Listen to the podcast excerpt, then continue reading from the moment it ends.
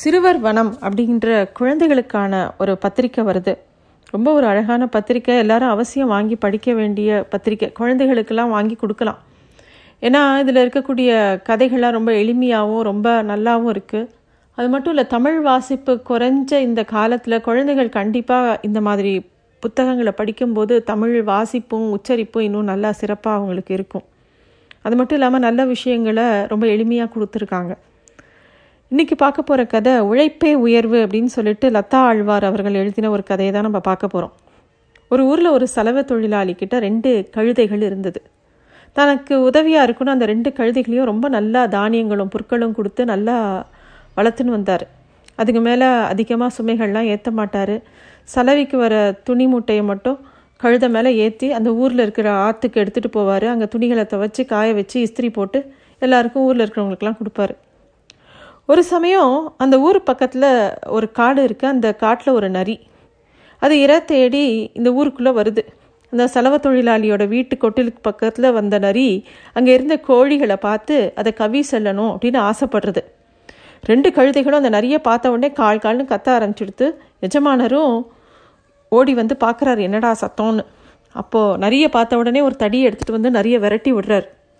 அந்த நரிக்கு அந்த 2 கழுதைகள் மேலே ரொம்ப கோபம் வந்துடுது. என்ன கோபம்னா, தான் சாப்பிடணும்னு ஆசைப்பட்ட உணவை சாப்பிட விடாதபடிக்கு தங்களை துரத்தி அடிச்சுடுத்த இந்த 2 கழுதைகளும் இதுகளை எப்படியாவது பழி வாங்கணும் அப்படின்னு அந்த நரி தீர்மானம் பண்ணுறது. மறுநாள் அந்த நரி அதே சலவை தொழிலாளி வீட்டு கொட்டிலுக்கு முன்னாடி வந்து நிற்கிறது. கழுதைகளை பார்த்து, அண்ணன்மார்களே, நேற்று உங்களை பார்த்து பேசலான் தான் வந்தேன், அதுக்குள்ளே உங்கள் எஜமானரை எழுப்பி விட்டுட்டீங்களே அப்படின்னு சொல்லிட்டு. அதுக்கு ஒரு கழுதை சொல்லிட்டு, பொய் சொல்லாத, நீ கோழி திருட்டு தானே வந்த இங்கே, அதனால தான் எங்கள் எஜமானரை எழுப்பி விட்டோம் அப்படின்னு சொல்லிட்டு.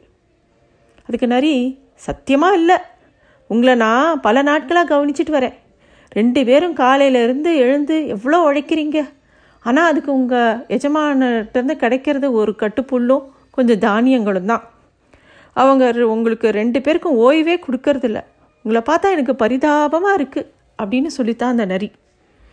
இதை கேட்ட 2வது கழுதியோ, நீ சொல்கிறது எனக்கு சரியாக தான் தோணுது, கழுதியாக பிறந்துட்டோம், எங்களுக்கு ஓய்வுங்கிறதே கிடையாது அப்படின்னு ரொம்ப அழுத்துக்கிறது. ஆனால் முதல் கழுதை ரொம்ப உஷாராக இருக்குது. என்ன நண்பா, என் நெஞ்சமானர் எங்களை நல்லா அன்பாக தான் வச்சுருக்காரு, எங்களுக்கு வேணுங்கிற சாப்பாடு தராரு, அதுக்கு அவர் கொடுக்குற சாப்பாட்டுக்கு உழைக்கிறது எங்கள் கடமை தானே, நீ இந்த மாதிரி தந்திரமாலாம் எங்கிட்ட பேசாத அப்படின்னு சொல்லிட்டு பக்கத்தில் இருக்கிற தன்னோட இன்னொரு கழுதைக்கிட்ட சொல்கிறது. நீ அந்த நரி சொல்கிற பேச்செல்லாம் கேட்காத, நரியெலாம் உழைக்காமல் திருடியே சாப்பிடும், அதனால் அது அப்படி பேசுறது அப்படின்னு சொல்லுது அந்த கழுதை. அதை கேட்ட அந்த நரி தந்திரமாக திருப்பியும் பேச ஆரம்பிக்குது. உங்களுக்கு கொஞ்சம் ஓய்வு வேணும்னா சொல்லுங்கள், என்கிட்ட நிறைய யோசனைகள் இருக்குது, நான் உங்ககிட்ட சொல்கிறேன் அப்படின்னு. ஆனால் முதல் கழுதியோ, நீ இங்கேருந்து கிளம்பி ஓடலைன்னா திருப்பியும் கத்தி என் எஜமானரை எழுப்பி விட்டுருவேன் அப்படின்னு சொல்லுது. ஆனால் 2வது கழுதை ஒன்றுமே சொல்லலை, அமைதியாக இருக்குது. நரி அதை கவனிச்சது. ஆஹா, இந்த 2வது கழுதையோட மனசு கலங்கிடுத்து அப்படின்னு முடிவு பண்ணிடுச்சு. மறுநாள் ஏரிக்கரையில் இந்த 2வது கழுதையை தனியாக சந்திக்குது அந்த நரி.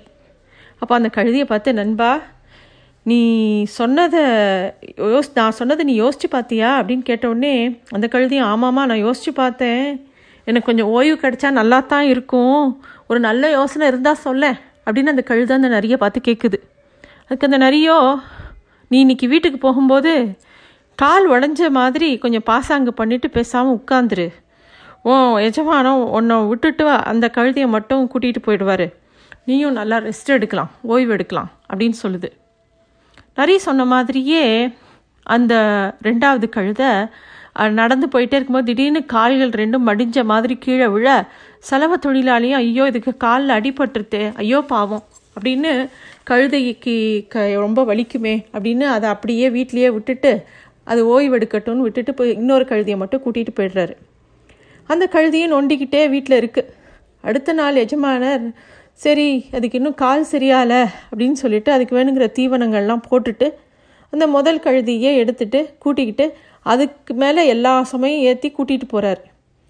2வது கழுதை வீட்டில் நல்லா உற்சாகமாக சாப்பிட்டுட்டு ஓய்வு எடுத்துக்கிட்டே இருந்தது, கால் ஒடிஞ்ச மாதிரி நடிச்சுக்கிட்டே இருந்தது. அன்றைக்கி ராத்திரி திருப்பியும் நரி வரும்போது அந்த ரெண்டாவது கழுதை சொல்லிட்டு, அடாடா நரியே, நீ சொன்ன யோசனை ரொம்ப உபயோகமாக இருந்ததுப்பா. நான் எங்கேயுமே போகலை, நல்லா கால் உடைஞ்ச மாதிரி நடித்தேன். என் எசமானர் வீட்டிலையே விட்டுட்டு போயிட்டார், நல்லா ஓய்வு கிடச்சிதுப்பா அப்படின்னு அது சொல்லிட்டு. ரொம்ப களைஞ்சு போயிருந்த அந்த முதல் கழுதையை பார்த்து நரி ரொம்ப எக்காலமாக சிரித்து, நீயும் என் யோசனையை கேட்டிருந்தேன்னா சந்தோஷமாக இருந்திருக்கலாம்ல அப்படின்னு கேட்குறது. அதுக்கு முதல் கழுதை சொல்கிறது, நீ சொல்கிற யோசனை சரி கிடையாது, என்னுடைய எஜமானரை நான் ஏமாற்றவே மாட்டேன் அப்படின்னு சொல்கிறது. இப்படியே கொஞ்சம் நாட்கள் போகிறது.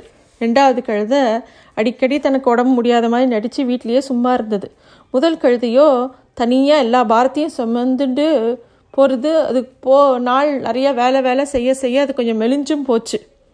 இதை கவனித்த எஜமானரோட மனைவி, முதல் கழுதையை ரொம்ப அதிகமாக சுமக்குது, அது பாவம், இப்படியே போச்சுன்னா இது இன்னும் கொஞ்ச நாள் உபயோகம் இல்லாமல் போயிடும், நம்ம என்ன பண்ணலாம், இந்த ரெண்டாவது கழுதையினால நமக்கு எந்த உபயோகமும் இல்லை, இது எப்போ பாரு சீக்காளியாக இருக்குது, பேசாமல் அதை துரத்தி விட்டுட்டு நம்ம புது கழுதையை வாங்கிடலாம், ஏன்னா அந்த முதல் கழுதை ரொம்ப கஷ்டப்படுது அப்படின்னு அந்த மனைவி சொல்ல, அந்த எஜமானருக்கும் அதுதான் சரின்னு பட்டுது.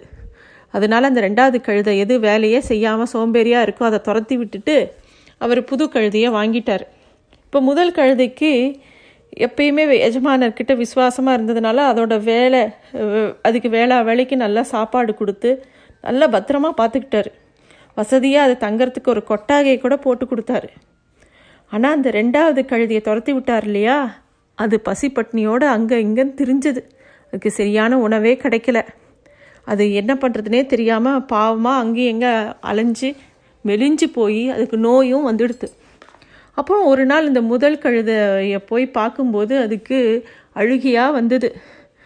அப்போது முதல் கழுதை சொல்லிட்டு, கேட்பாரோட பேச்சை கேட்டு நம்ம எஜமானுக்கு நீ துரோகம் பண்ணினியே, அதனால தானே உனக்கு இந்த நிலைமை ஏற்பட்டது, ஒழுங்காக இருந்திருந்தால் இந்த நிலைமை வந்திருக்காது இல்லையா அப்படின்னு சொல்ல உடனே, அதுவும் ஆமாம், நான் பண்ணது தப்பு, எஜமானருக்கு நான் துரோகம் பண்ணியிருக்கக்கூடாது அப்படின்னு சொல்லி வருத்தப்பட்டது. இந்த ரெண்டாவது கழுதைக்கு இதனால் ஆறுதல் சொல்லவே முடியல. ஏன்னா எஜமானர் வேறு கழுதையை வேறு வாங்கிட்டார். அதுக்கு பதிலாக நண்பரை விட்டு பிரிய மனசு இல்லாமல் அதுக்கு ஏதோ ஆறுதல் சொல்லி அனுப்பி வச்சுடுது. இதுலேருந்து நம்ம எல்லாம் என்ன தெரிஞ்சுக்கணுன்னா, இந்த கதையிலேருந்து நம்ம எப்பயுமே பகைவரோட பேச்சை கேட்டு நம்மளை நம்பி அவங்களுக்கு துரோகம் பண்ணவே கூடாது. நம்பிக்கை துரோகம் பண்ணுறதுங்கிறது மகா பாவமான செயல். அதனால் அதை நம்ம புரிஞ்சுண்டு எப்பயுமே நம்ம எல்லாருக்கும் அன்பாக இருக்கணும், அதே சமயத்துலேயும் உண்மையாக இருக்கணும். அப்படிங்கிறது தான் இந்த கதை சொல்லக்கூடிய ஒரு நீதி. நன்றி.